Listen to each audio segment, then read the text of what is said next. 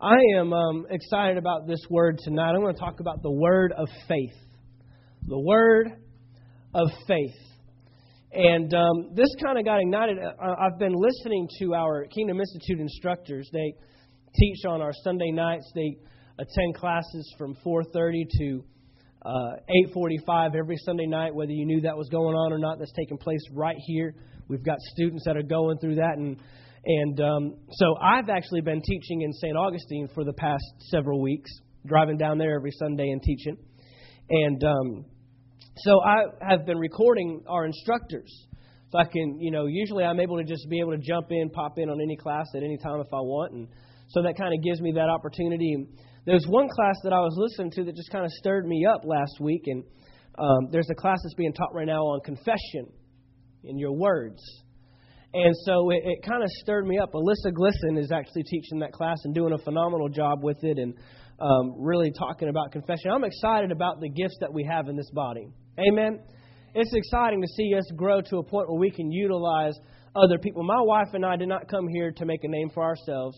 We didn't come here to run this thing all by ourselves. We came here to equip and empower the believers, the church, to do the work. Amen. And um, in fact, next week, next Wednesday, you're going to get a treat, and your kids are going to get a treat. Because my wife and I, it's not a secret. Don't tell the kids. Don't tell your kids then. But your kids are going to get us next week.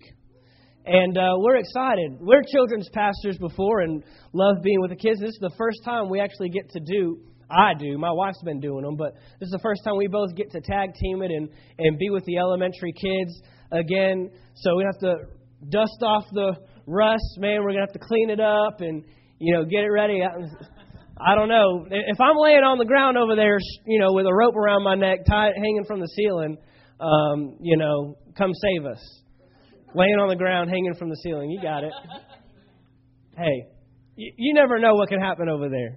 One second you're hanging from the ceiling, the next thing they're on top of you, got you in a some kind of chokehold or I don't know, man. I don't know what y'all teach your kids. Just tell them to go easy on Pastor Mark and Ashley, okay? Uh, but we're going to be hanging out with them. I don't know why they don't have to know. I'm excited. I want to go tell them, right? I want to go tell them. Get them excited, man. Get them here. Uh, but Chase Glisson is actually going to be doing the word over here. Amen. So you're going to have a treat over here. He's got a, I know he's getting ready and, and getting prepped. It's so funny, you know, because now, not that preaching is not a big deal to me, obviously, but, you know, back in the day, I remember the first time Pastor Earl asked me to preach. And it was a Wednesday night. And, um, you know, I, I remember I asked him, and afterwards I was like, man, I shouldn't asked that. But I know he, I was like, hey, you mind if I, uh, it's all right if I take the day off. You know, I'm, going to go home and study. And he just looked at me and just laughed. It's like, really? You need the day off from church to preach tonight? But it's just funny, you know, when you're first. So I know he's getting ready. I know he's getting prepped. I think he may have even taken the day off. I don't know. Um, I, I wouldn't. I wouldn't put it past him. He did take the day off. See, he did take the day off. So hey, more power to you, man. But uh, you know, one day you'll get to it, man. You'll have a word in season, out of season. Hey, I'll take the mic right now. Amen. Um, so it's good. But next week's going to be exciting. Amen. We we like to switch it up, like to do different things, and we've got people in the body that are getting trained and developed. Um, these men and women of God that are here with us now, they've gone through training. They've gone through Kingdom Institute. They've done their work of service. Amen. And it's awesome to see God utilizing them and moving them to the next level. Go to Hebrews chapter 11 for me.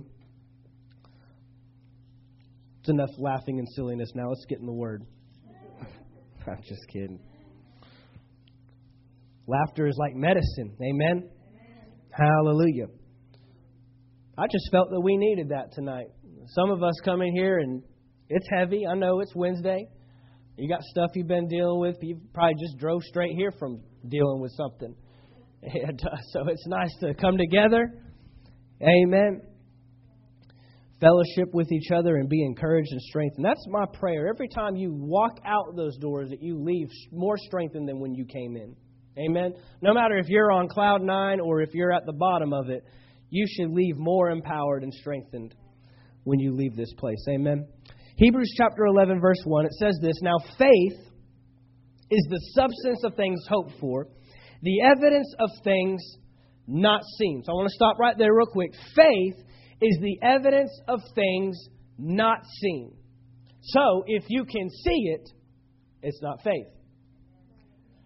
If you can see it, it's not faith. Faith operates where you can't see. Amen? And just to let you know, um, this is how you and I were designed to live. We were designed to live in the unseen. God, in fact, if you go down to verse 6, it says that He's not even pleased unless we're operating by faith.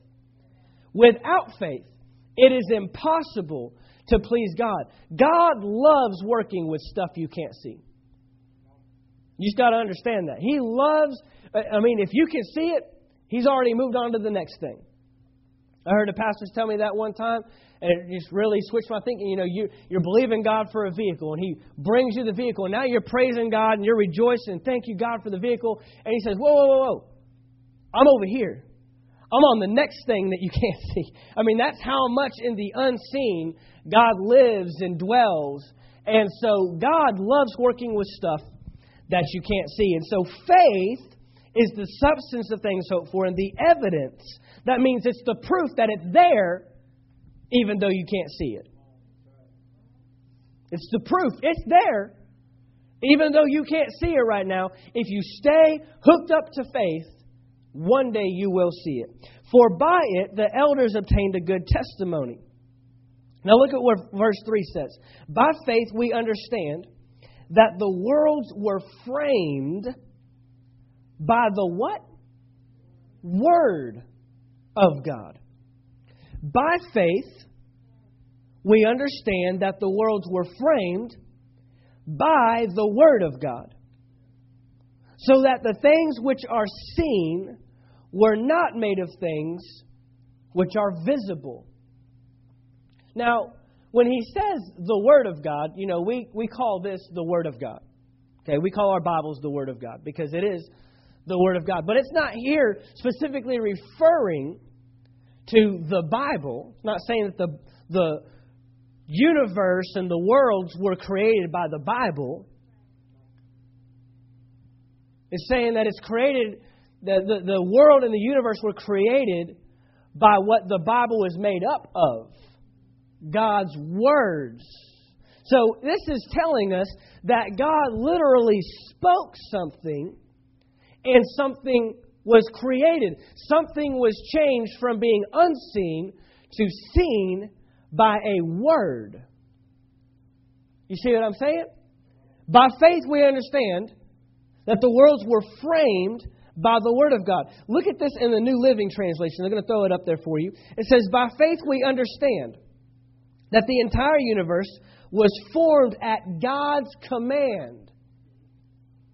That what we now see did not come from anything that can be seen. So here's the power of God's words God's words can take something that's invisible and make it visible. God's words can take something that cannot be seen and make it seen. God can take something that's supernatural and make it natural. Is moving stuff.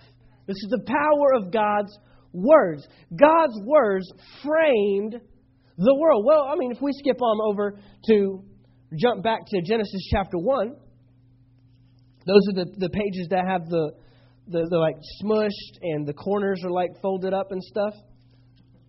The inside pages are all good, but I mean, my Bible does it too. Those outside pages, they get all bent up. But that's where we're going to go. And in Genesis chapter 1, verse 1, it says, In the beginning, God created the heavens and the earth.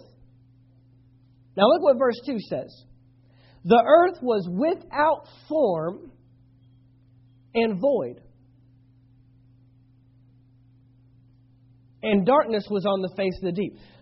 Form and without without form and void. That means empty. That means no structure to it, no substance to it. It was just there. And darkness was over the face of the deep. And the Spirit of God was hovering, hovering over the face of the waters. Then God said, Let there be light. And there was light. Now, this is what we call a precedent setting event. A precedent setting event. That means this is the first event that takes place that now has a pattern behind it. From here on out, God is setting something in motion. If you want to create something, you have to speak it. Your words have the creative force. God's words have a creative force behind it. God never just says something. You know, we even say that. I'm just saying. I mean, that's literally a phrase in our vocabulary. I'm just saying. I'm just saying. No, you're never just saying anything. God never goes, I'm, I'm just saying. I'm just saying here.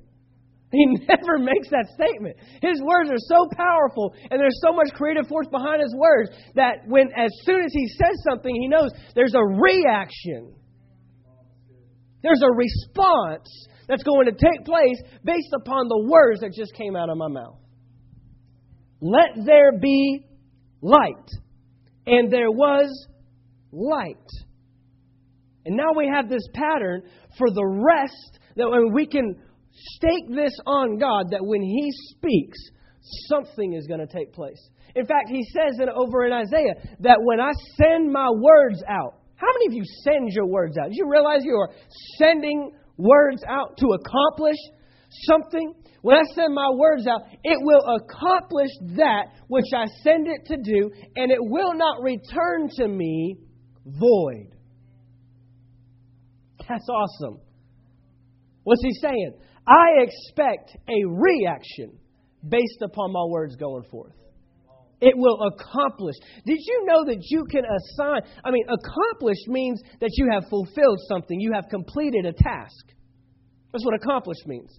If I tell you, uh, you know, if I tell Caleb, hey, clean, clean the windows for me, and then he can come to me and say, hey, I accomplished the task that you gave me. What did he do? He finished it, he completed it. Did you know that you can assign your words a task? a task. I want my words to go do something for me today. So I'm going to send my words out. And they are going to accomplish that which I send them to do, and they will not come back to me void. Now, see, our natural words don't carry this power because we can break our word. I'll see you at 12:30. Hey, where are you at? Oh, I forgot. Oh, you broke your word. Your words didn't accomplish that which you sent them to do. And what happened? They returned back to you void, empty, no substance. You're not here. You forgot. You overslept. Okay? So we've got to get hooked up with God's words. Well, we skip on down to verse 26. We all know it. Then God said, Let us make man in our image according to our likeness. And again, you've heard me say this a few times recently. Likeness does not talk about what he actually looks like. Likeness has to do with how God functions, how he operates. So, since I'm created in his image and his likeness, my words should be doing what His words do. My words should be doing what His words do. That means that when I speak, I should be able to assign them a task and expect them to accomplish the task and not return back to me void. This is called the word of faith. Why? God loves working with stuff that you can't see. Now, here in Genesis chapter 1, we saw that the heavens were created and they were without form and void. So if I had a table in front of me here and I said, I gave you the option of you can eat this cake that I've already baked and it's ready to go. It's got icing on it. It says "Happy Birthday, Caleb" on it. Right? It's got candles lit. Who would want a slice of that cake? Nobody wants Caleb's birthday cake. You, you're making him feel bad right now. Okay.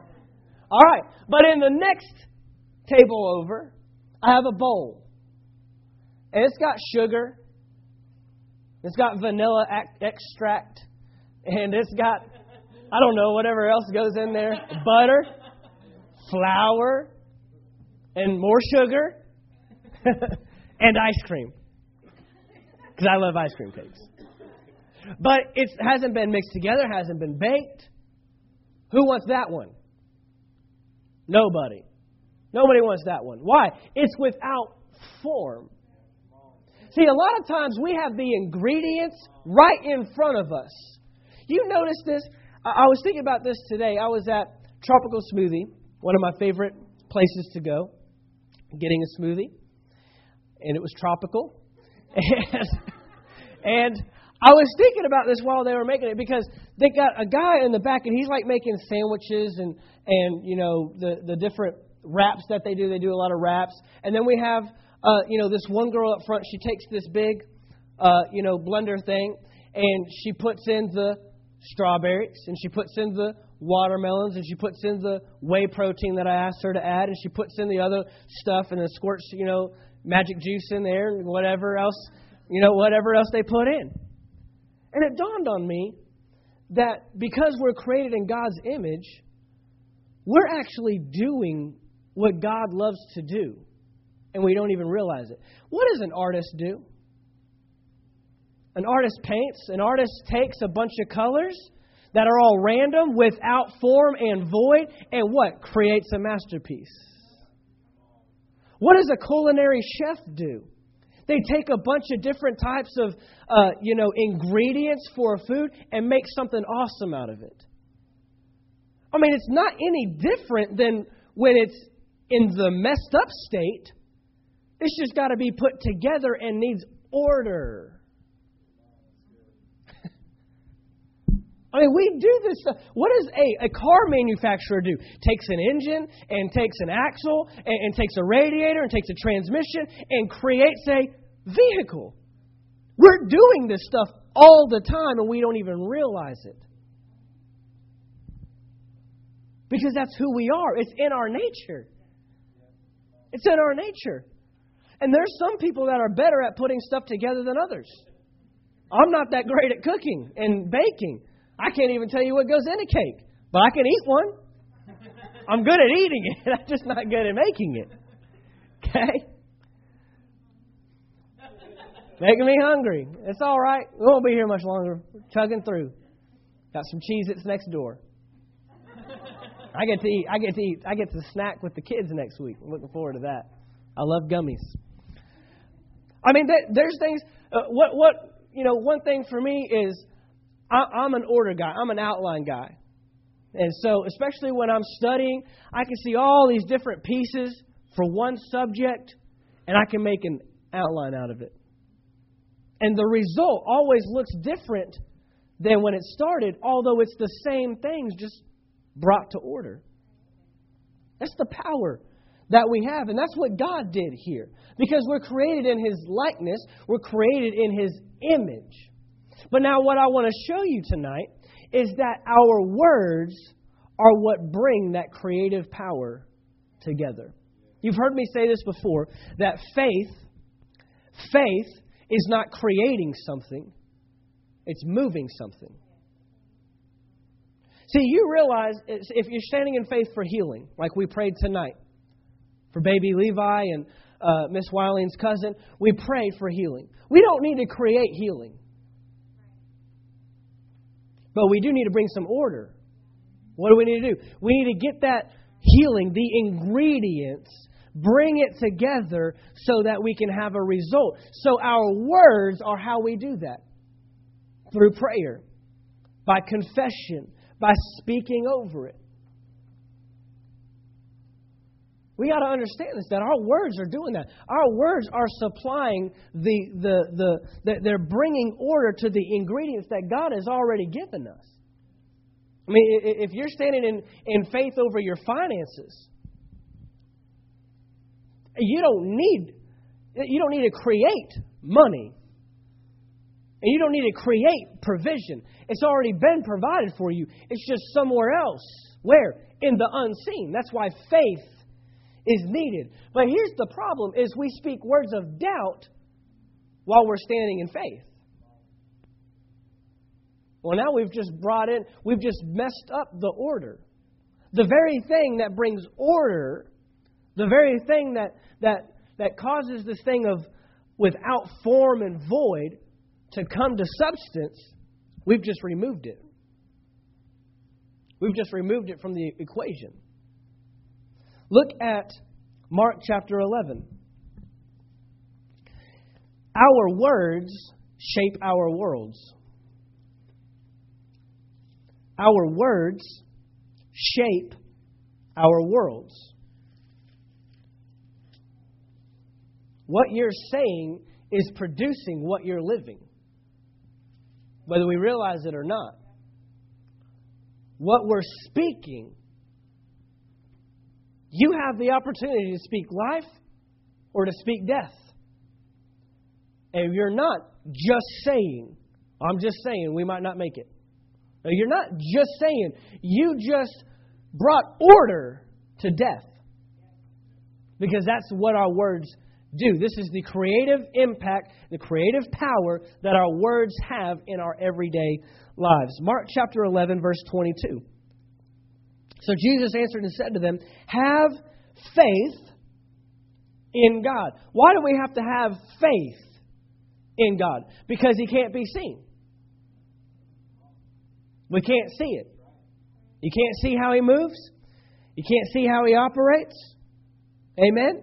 So faith is required. So Jesus says, have faith in God. Verse 23 For assuredly I say to you, whoever says to this mountain, Be removed and be cast into the sea, and here's the key, and does not doubt in his heart,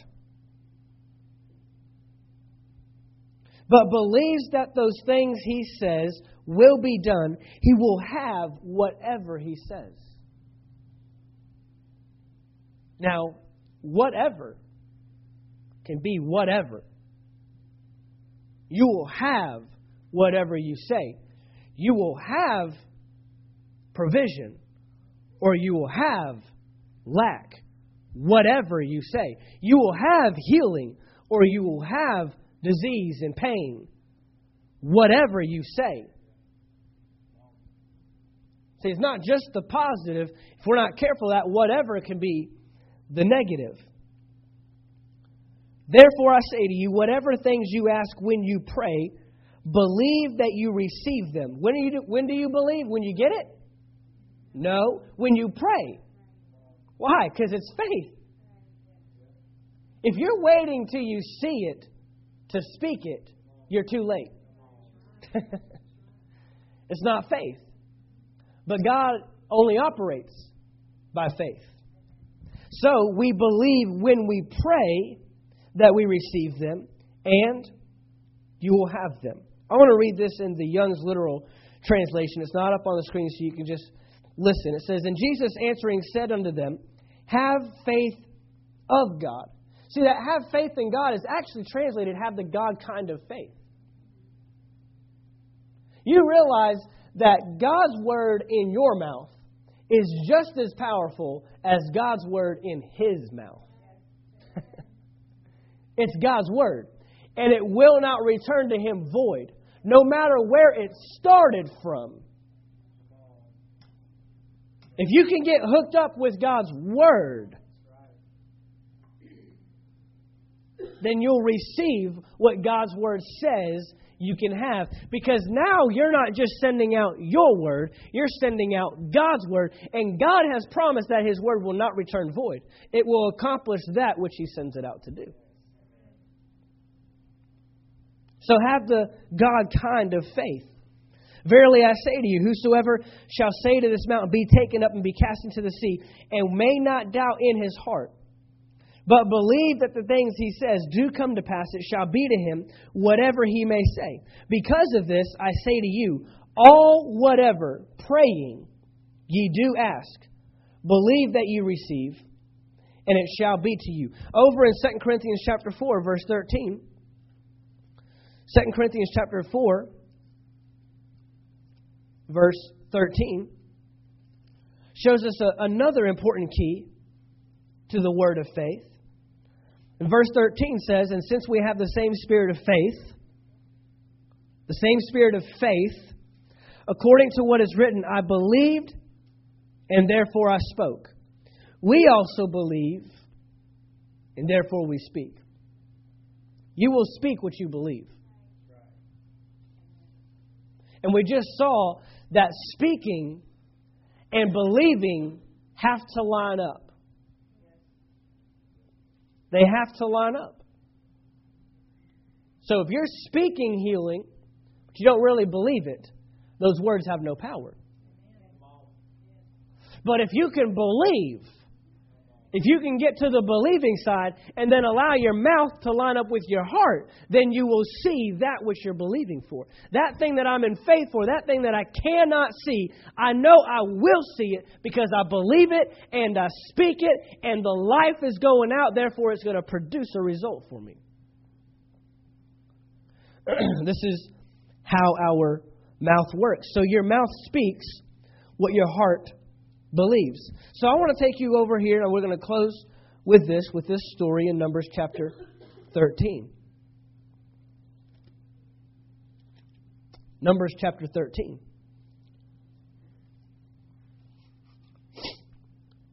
So Moses gets the Israelites out of Egypt. But how many of you know that there's a difference between freedom and deliverance? I can get you out physically, but I can't get you out mentally. There are some people, I can get you rid of all the garbage naturally that's tying you down. I can get you in a better home. I can get you away from people that have been tearing you down. I can get you away from all the things that you were accessing that were hurting you. But if I don't get you free in your mind, you'll never really be free. And so he gets the Israelites out physically, out of slavery. But the problem, he pulled them out of Egypt, but he wasn't able to get Egypt out of them. See, sometimes we, we spent so much time in slavery and bondage that it, it got so inundated in our minds that it's still in us, even though we've become a new creature in Christ. This is why Romans chapter 12, verse 1 and 2 is so important. Renew your mind. That's why Jesus came and said, Hey, if you're going to receive this kingdom, repent because the kingdom of heaven is at hand. Repent. Change your thinking. Change your mind. And so Moses gets them out of Egypt, but he can't get Egypt out of them. A trip that should have taken a couple of weeks ended up taking 40 years. And so here we are at the promised land. We're actually here pretty quick. We're about three or four months into this trip. Isn't that terrible to think that they actually got to the promised land in the first three months? And so the other 40 times 12, 480 months minus three. So for the, for the rest of the 477 months,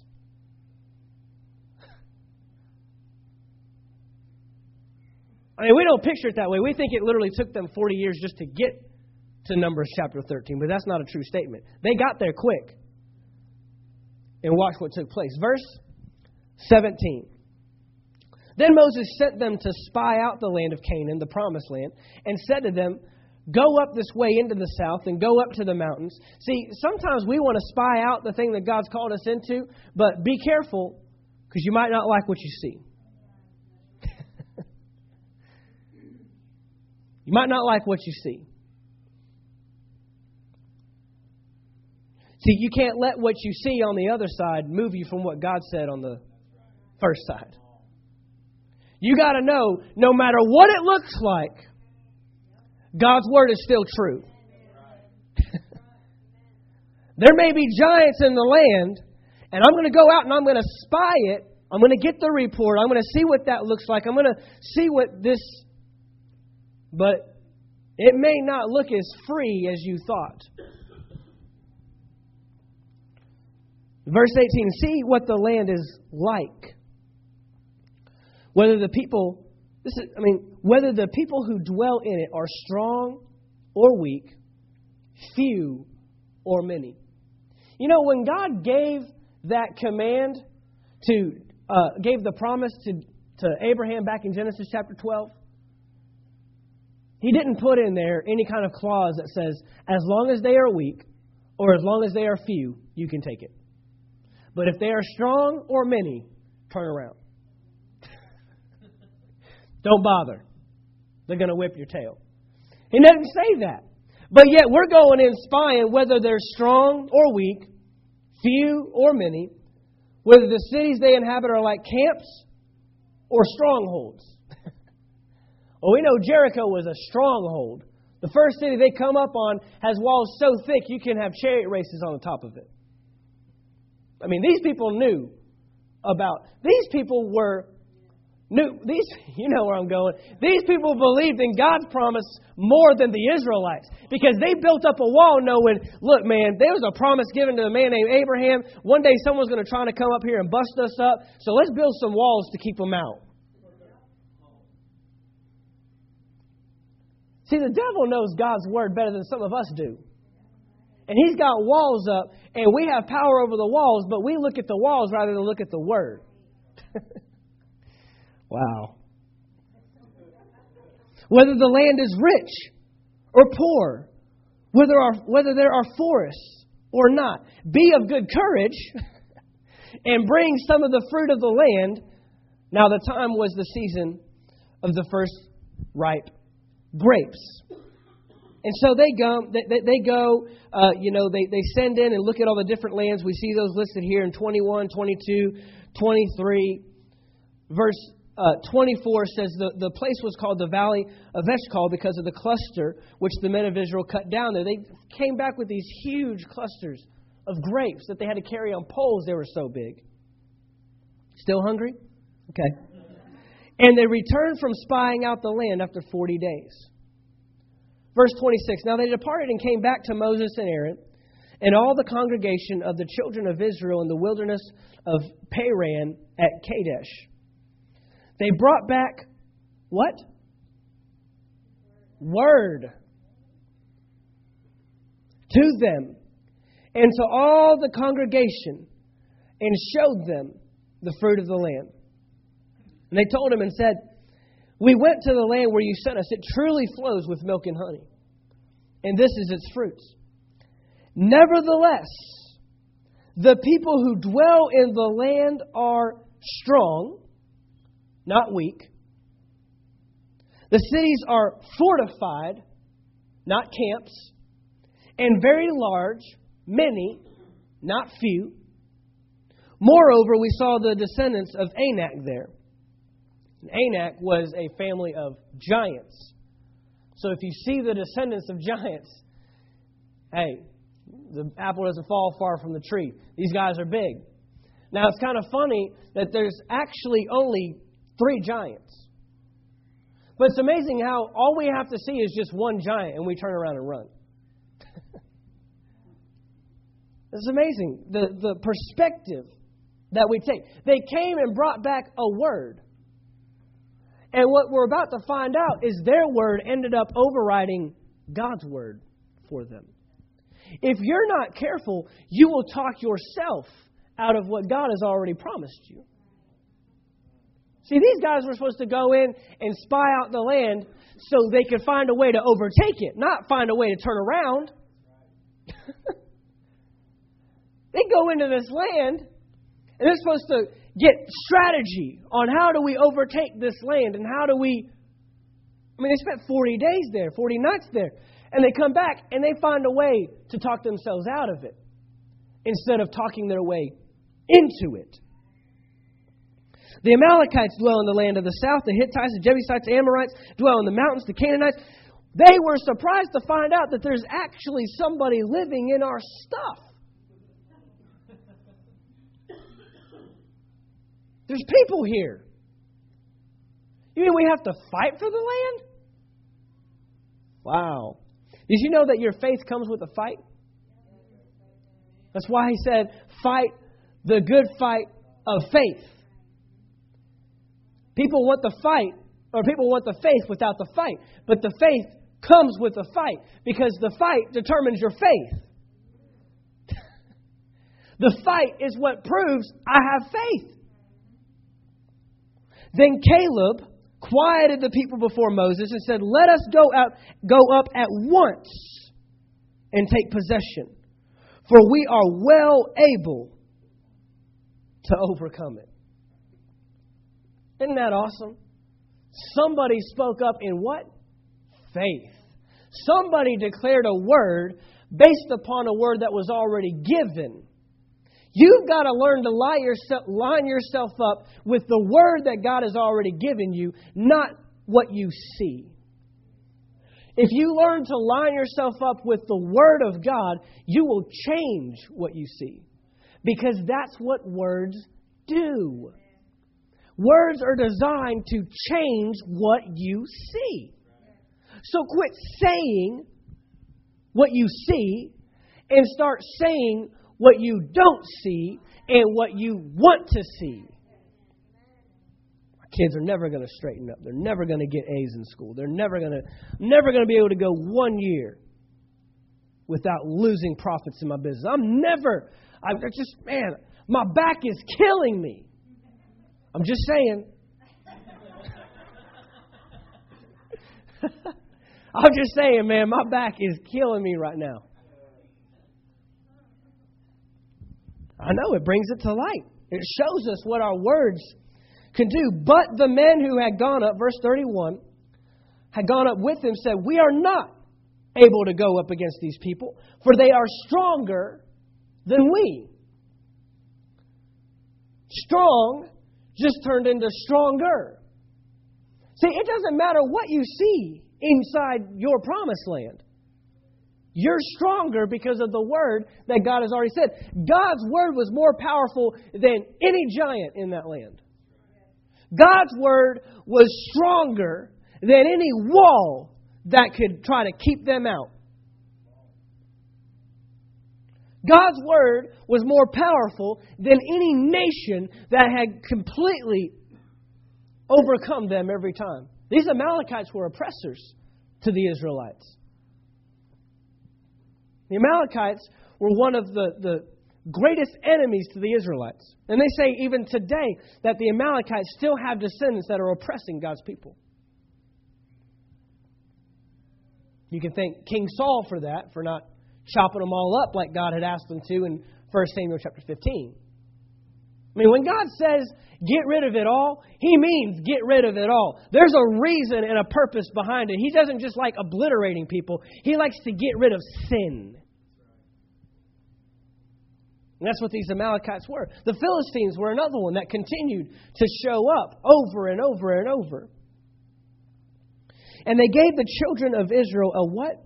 Bad report of the land which they had spied out, saying, The land through which we have gone as spies is a land that devours its inhabitants. So in, instead of seeing something so large to take, they saw something so large that they couldn't take it.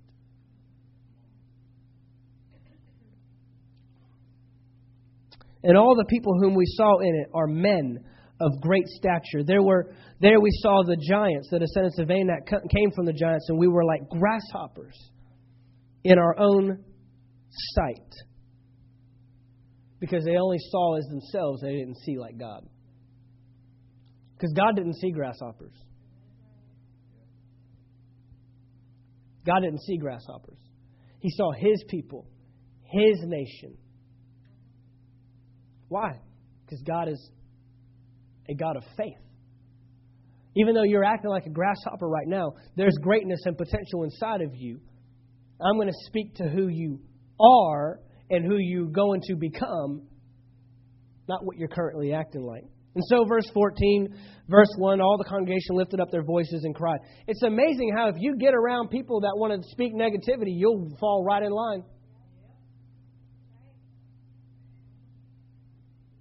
In this passage, we have two men that decide to speak up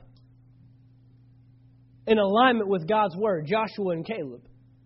The rest of them spread a bad report, and the people aligned themselves with the negative. It's always easier to go with the negative because the negative doesn't take any work.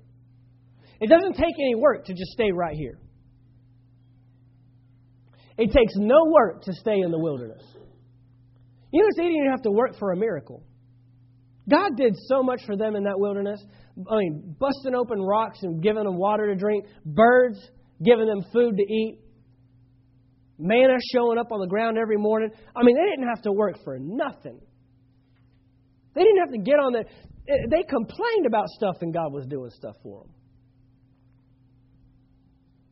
Negativity takes no work.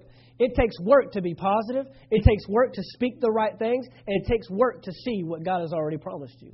But you have to do that. You have to see exactly what He's promised you. If only we had died in the land of Egypt, only if we had died in the wilderness. Why has the Lord brought us to this land to fall by the sword? He didn't bring you to the land to fall by the sword. You just made that up that our wives and children should become vic- victims, would it not be better for us to return to Egypt? So they said to one another, Let us select a leader and return to Egypt. Moses and Aaron fell on their faces. But look at verse 6. But Joshua the son of Nun and Caleb the son of Jephunneh, who were among those who had spied out the land, tore their clothes, and they spoke to all the congregation of the children of Israel, saying, The land we passed through to spy out is an exceedingly good land. If the Lord delights in us, then he will bring us into this land and give it to us, a land which flows with milk and honey. Only do not rebel against the Lord, nor fear the people of the land, for they are our bread. Their protection has departed from them, and the Lord is with us. Do not fear them. Well, the two men that had the positive report, they're the only ones that got in out of this group. You read the story, the only ones that got into the promised land were those that were 20 years and under. Well, they were wandering in the wilderness for 40 years. So that means that God could only take in people that didn't have an Egypt mentality. They were born in the wilderness. They didn't know slavery. They didn't know bondage. They didn't know, uh, you know, uh, being beat down and oppressed. He had to find people with a clear mind.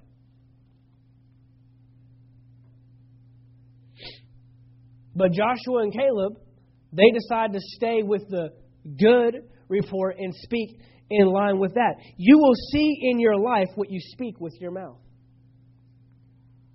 You will see in your life what you're speaking with your mouth. Your life is a result of what you're saying, and we don't even realize this. So that means if you want to see something different, say something different. Don't just, I'll tell it like it is. Well, don't tell it like it is. Tell it like you want it to be. tell it like it isn't. I'll tell it like it isn't. Amen. Our words create. Our words can either create or hinder in our lives.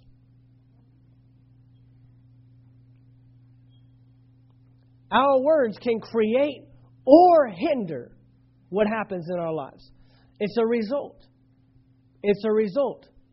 Don't like what you're seeing, say something different. Because what you're saying produces what you're seeing. What you're saying produces what you're living. What you're saying produces the world that we live in. Our words shape our worlds. This is the power of our words. So we've got to learn to have words of faith. We've got to learn to have words that align with God's word. You know that word confess? That word confess means to be in agreement. That's literally what it means. It means a binding contract. It means to agree. Agree. A binding contract. If you don't know what to say, good. He already has said it. Just get in agreement with what He's already said. Just get in agreement with what He's already spoken. Just get in agreement with what He has already put in play. I choose today to agree with God's word. He said I could go in and take the land. He said that I could go in and possess it. He said that I could go in and overthrow and destroy every enemy that's in it.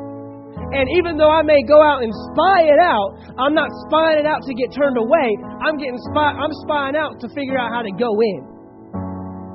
Don't allow what you see to change what he said. Father, we thank you tonight that we have your words, we have your power. Our words possess the same authority and power that your words do when we align ourselves with you. And we will not allow what we see to change what you have said. Father, we want to speak your word and speak your word only. We want to believe your word and believe your word only. Even though we may have the bad report right in our face, screaming and yelling even though the majority may be bringing a bad report, we choose to align ourselves with the good report. Because your word will override any bad report if we believe it. Your word will override any bad report if we can find ourselves saying it, agreeing with it, and speaking it. Father, we thank you tonight that we understand the value of our words, that we're never just saying, but we're speaking words that are creating and shaping the world around us. And so we value every word that comes out of our mouth. We hold our tongue. We learn to have, have restraint and self control when the wrong thing wants to come out, and learn to exercise saying, the right thing so that we can be moved by faith, live by faith, and see the promises that you've given us come to pass. In Jesus' name. And all God's people said, Amen. Hallelujah. We want to take up our tithe and offering at this time. Amen. If you need an offering envelope, just raise your hand. Our ushers will get you one. Hallelujah. If you're writing out a check, you can make it payable to AFC or Anchor Faith Church. Amen. We appreciate your giving and your